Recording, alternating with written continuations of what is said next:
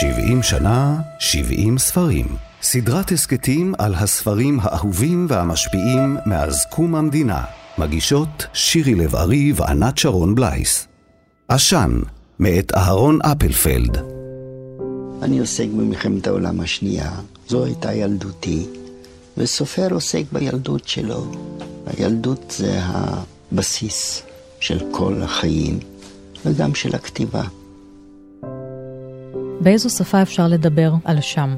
באיזו שפה אפשר לדבר על הזוועות שעבר ילד בן שמונה שאימו נרצחה והוא נלקח ומושלך למחנה? באיזו שפה אפשר לכתוב על הזיכרון שמבקש להימחק? זו שאלה שהעסיקה ומעסיקה סופרים רבים עד היום, וגם את הסופר אהרון אפלפלד, שבחר לכתוב בשפת העשן, כשם ספרו הראשון. לא בשפת האש, אלא בלשון של עקבות, של רמזים, כדי לספר על הניצולים, על אנשים ששרדו וניסו ליצור לעצמם, גם שם באירופה וגם כאן בישראל, חיים חדשים. הנה המשך הדברים שאמר אפלפלד בריאיון לערוץ הראשון. אתה משתמש במילה שואה, מילה גדולה, כלומר אי אפשר להכיל אותה, כל כך הרבה מוות, אי אפשר להכיל אותה. אני עוסק בפרטים, אני עוסק באיש אחד, באישה אחת, בילד, פינה מסוימת ביער, פינה מסוימת בבית. אני לא עוסק בדברים גדולים. אהרון אפלפלד נולד ברומניה בשנת 1932. לאחר הפלישה הנאצית גורשה המשפחה לגטו צ'רנוביץ'. שם הוא איבד את אמו ומאוחר יותר נשלח עם אביו למחנה העבודה. אפלפלד הצליח לברוח מן המחנה ושרד ביערות אוקראינה כשהוא חובר לכנופיות שונות. אחרי המלחמה הגיע לארץ, ובעת שלמד עברית כבר התנסה בכתיבת שירים. בשנת 1962 התפרסם ספרו הראשון, עשן, קובץ בין 12 סיפורים. הסיפור הפותח את עשן הוא שלושה, והוא מספר על שלושה שהצליחו לברוח ומנסים לשרוד ביער. אבל גם הם, כמו גיבורים אחרים בסיפוריו, כבר נגועים. במקרה הזה הם נגועים באלימות שהופנתה כלפיהם, ולמעשה הופכים בעצמם לרוצחים. עתה שוב לא יצטרכו דבר. התרמילים מושלכים, עתה אין להם אלא לקדם את פניה של השעה.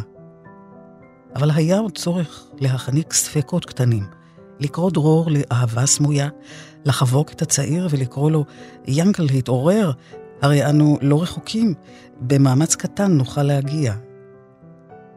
באותו רגע, לו אך ניתן להם להתמיד, לו אך ניתן הכוח לחולשה, היו המחשבות מתלכדות לאותה נקודה שבה שוב אין ניגודים, אלא הכל ניגר כנחל זה הזורם לרגליהם, אחיד בשטפו.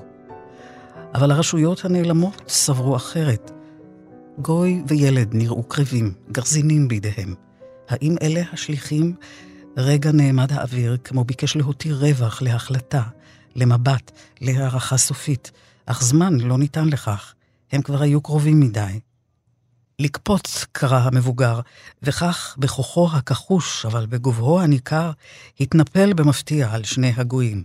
לרגע ניסו להיחלץ, אך לא יכלו לעמוד במתר המהלומות שכוונו עליהם, והפילו אותם שוטטי דם. ואז החל איסוף השלל, האריזה החפוזה. אתם תלכו קדימה, אמר המבוגר, ובזה רצה לרמוז כי עליו עוד להשלים משהו. וטוב שהמבוגר יכול היה ליטול על עצמו את המשימה. כעבור זמן מה, בא גם הוא, ידיו מטפטפות דם, בגדי הגויים על צווארו. תלבשו את הבגדים, ציווה. לברוח, לברוח, היה הכוח דוחף, להימלט אל היער. משפט אייכמן כבר הסתיים, העדויות הקשות מכל נשמעו, אבל עשן אינו ספר שואה במובן הקלאסי. הוא אמנם עוסק באירועים שהתרחשו בזמן המלחמה ואחריה, אבל הוא כתוב באיפוק. אין בו תיאורים מפורשים של הנעשה במחנות, אבל יש בו דמויות במנוסה, במסע הישרדות ובניסיון תקומה מחודש לאחר עקירה והגירה. כתיבתו של אהרון אפלפלד השפיעה מאוד על חוקר הספרות דוקטור דרור בורשטיין, שראה בשפתו החרישית ובדרך הרליגיוזית בה כתב את אחת הבחירות החשובות והמעניינות שקיימות בגוף הכתיבה הישראלי על השואה. עשן הוא ספר שנכתב על ידי סופר די צעיר, הוא פורסם כשאפלפלד היה בן 30, זה לא כך, אה, זה לא גיל מופלג, אבל הוא ספר שיש הרגשה שכתב אותו אדם זקן, בהרבה מובנים. זה ספר, אחד מסיפורי הביקורים, אולי ספר הביקורים הכי קשיש שאני מכיר לא רק בספרות העברית. אם היו אומרים לי שהספר הזה נכתב על ידי סופר בן 70-80, הייתי מאמין בלי שום בעיה. מכל הבחינות. זה ספר שהוא הגיע אליו אחרי הרבה מאוד אה, ניסיונות בכתיבת שירה, שהוא פסל אותם, הוא לא אהב אותם, אה, והוא כותב אותו באיזשהו אופן אה, לא הירואי וגם לא הפוך מהירואי. כלומר, הוא כותב אותו באיזושהי ענייניות כמעט מפחידה. כלומר, הוא לוקח למשל דמות של מישהי שאיבדה בעל וילד במלחמה, והוא לא כל כך מדבר עליה כניצולת שואה, או כמישהי שיש לה אה, איזשהו הקשר לתרבות היהודית הרחבה או משהו כזה, הוא פשוט מדבר על מישהי שרוצה להשיג כסף מהגרמנים במסגרת הסכם השילומים שנחתם עם גרמניה. ומה זה אומר? כן, מה זה אומר לקבל את הצ'ק הזה? כאילו סיפור על אישה שצריכה לקבל צ'ק. אה, או למשל סיפור על נהג, שהוא מתעסק בעיקר אם הוא יהיה משובץ במסגרת התחנת מוניות, בקו הארוך או בקו הקצר. יש שם קו ארוך וקו קצר, והמנוע שלו מתקלקל. כלומר, הוא עשה איזושהי הסתה מדהימה של הנושאים הגדולים של השואה לתוך כל מיני עניינים של חיי היומיום של דמויות, כאשר הדברים של השואה הם מאוד מאוד ברקע. והדבר הזה הוא לא מובן מאליו, מכיוון שהייתה דרך מובנת מאליה לדבר על השואה בתקופה ההיא, שבמובן מסוים המשפט אייכמן הכתיב אותה. זה כאילו מובן מאליו שעל השואה צריך לדבר בסערת רגשות, ו... ובאיזשהו אופן גם אתה, אתה אמור להתפרק, מצפים לך שאתה תתפרק. ואפלפלד אה, פשוט באופן טבעי, אני חושב, לא באופן אינטלקטואלי, באופן טבעי, לא ידע לדבר ככה. הוא ככה דיבר, הוא דיבר מאוד מאוד בשקט. באמת, כשהייתי מדבר איתו, הייתי לפעמים צריך לשאול אותו, מה אמרת? הוא היה לוחש, פשוט היה לוחש.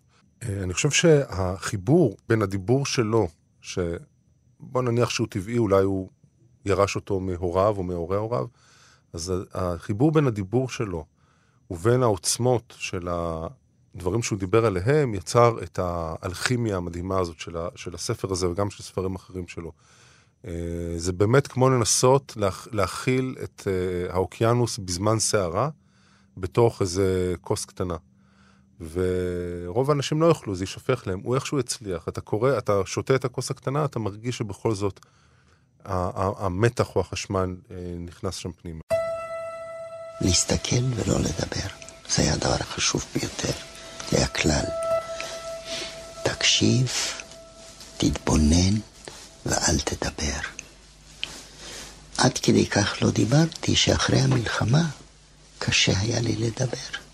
כלומר, לא הייתי כבר רגיל לדבר. הייתי רגיל להתבונן, להאזין, אבל לא לדבר. אפלפלד הפך לאחד הסופרים המוערכים ביותר בארץ ובעולם. הוא יהודי שהפך ישראלי, אבל שב וכתב על יהדות אירופה שהתרסקה, וגם חזר אחורה בספרים רבים שלו, לשנים השמחות, לזמן שלפני המלחמה ולעושר התרבותי שחרב. גיבוריו תמיד משמרים משהו מפס הקול הגלותי, אותו ביקשו למחוק כאן פקידי הקליטה המקומיים. חוקרת הספרות דוקטור קציעה אלון מספרת על הקשיים בהתקבלות של אפלפלד ועל הוצאות הספרים שביקשו ספרות אחרת, ולא חפצו בקולו של הסופר ניצול השואה. ההתחלה של אפלפלד הייתה קשה מאוד. כאשר הוא בא להוצאות הספרים עם הסיפורים הללו, קשה להאמין, אבל uh, הוא נדחה מרבות. הרפרטואר התירוצים והאמירות שהוא נאלץ לספוג, ואני ראיינתי אותו כבר כשהוא היה מבוסס, ולאחר שהוא קיבל את פרס ישראל, ובתוך הקאנון, וכאשר הוא דיבר על כך, הוא, הוא ממש חי את, ה, את העלבון. אמרו לו, אתה כותב על אה, ניצולי אה, שואה. למה אתה כותב עליהם?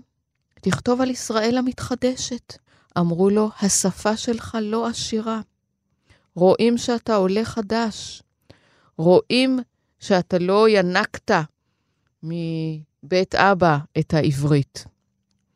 שאגב, אני, אני קראתי עוד פעם את הסיפורים האלו, וזו שפה סופר עשירה. אה, קשה, קשה לתאר, כן, אה, אמירה כזו כלפי אה, אפלפלד בעשן.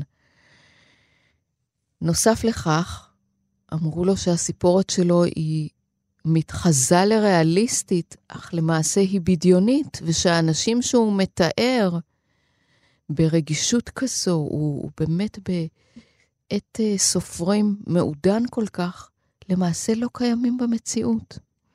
הוא אמר לי ממש, אחד האורחים אמר לי, בוא עכשיו נלך לחוף הים וננסה לחפש את האנשים שאתה כותב עליהם שחיים על, על שפת הים באיזשהו צריף.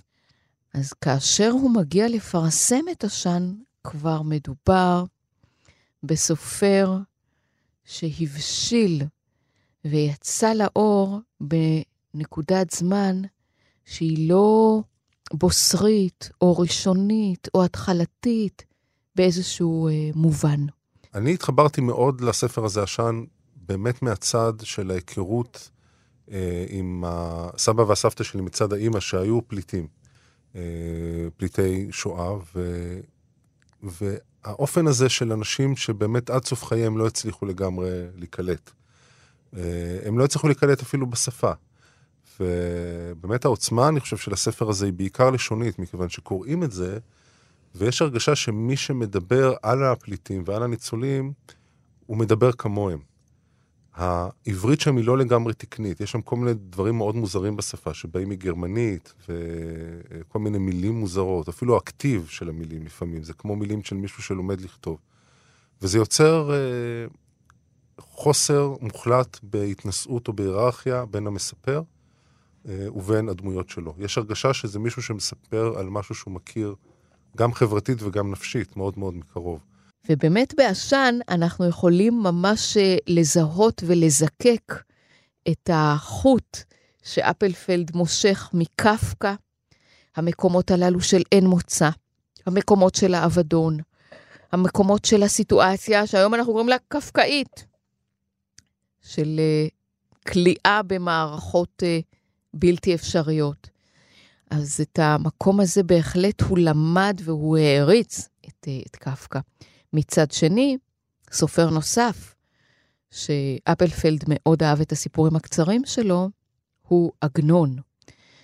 ואני חושבת שמעגנון הוא למד את המקום הטרנסדנטי-רליגיוזי, כיצד להעניק לכל סיפור שמתרחש, ומעולם הוא לא, לא הלך לריאליזם פנטסטי, כן? הוא מתרחש כולו במישור המציאות הפרקטית, המעשית, היומיומית, החומרית.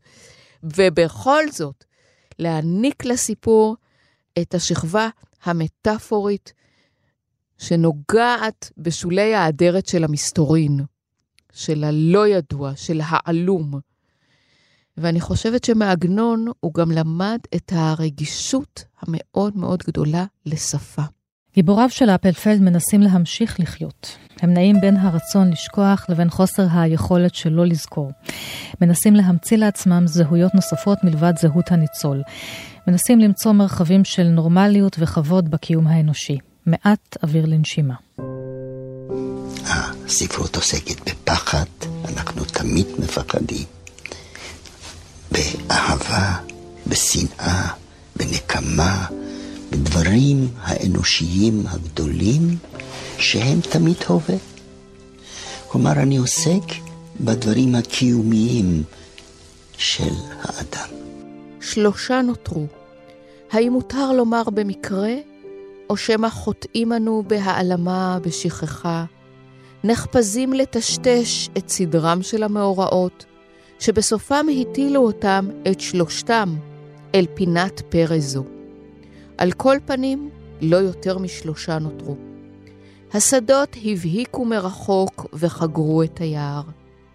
הזיכרון המתעורר טבע הסבר, צידוק, דבר שהיה מן הנמנע באותו רגע, כפי שהיה גם מן הנמנע בהמשך הימים. סבורים היו שנמלטו, שברחו, שסטו הצידה. היער הסבוך הוא שהסתיר אותם. האם באמת היה הדבר כן? האם לא אירע משהו אחר, משהו בדומה לזה?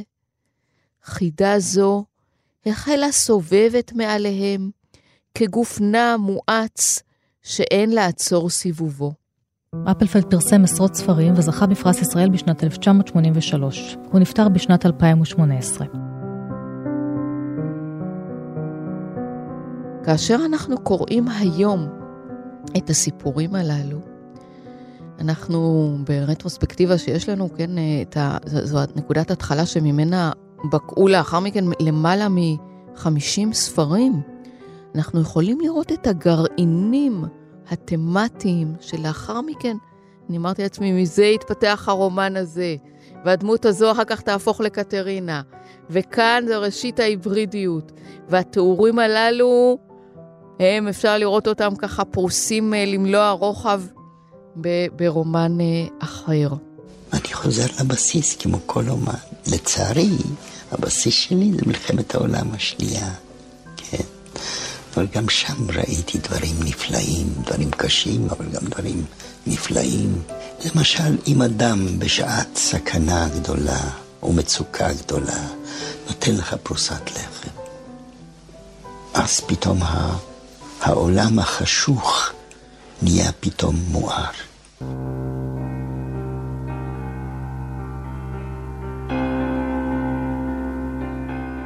עד כאן התוכנית על הספר עשן מאת אהרון אפלפלד, באולפן ענת שרון בלייס.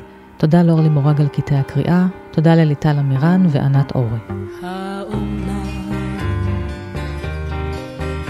האומנם עוד יבואו ימים בסליחה ובחסד, ותלכי בשדה, ותלכי בו כהלך הטל.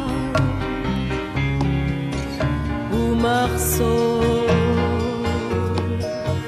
ומחשוף כף רגלך ילטף בעלי האספסת, או שלפי שיבולים ידקרוך ותמתק דקירתה, ישיגך בעדת טיפותיו הדופקת על כתפייך חזך צווארך וראשך רענן, ותלכי בשדה הרטון, וירחב בך השקט כאור בשולי הענן.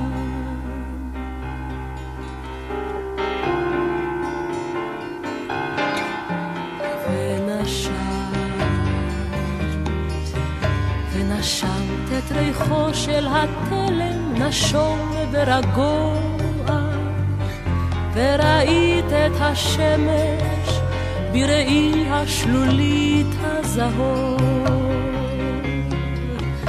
ופשוטים, ופשוטים הדברים וחיים, ומותר בם לנגוע, ומותר לאהוב. ומותר, ומותר לאהוב. את תלכי בשדה לבדך, לא נצרבת בלהט השרפות, בדרכים שסמרו מאימה ומדם. וביושר לבב שוב תהיי ענווה ונכנעת, כאחד הדשאים, כאחד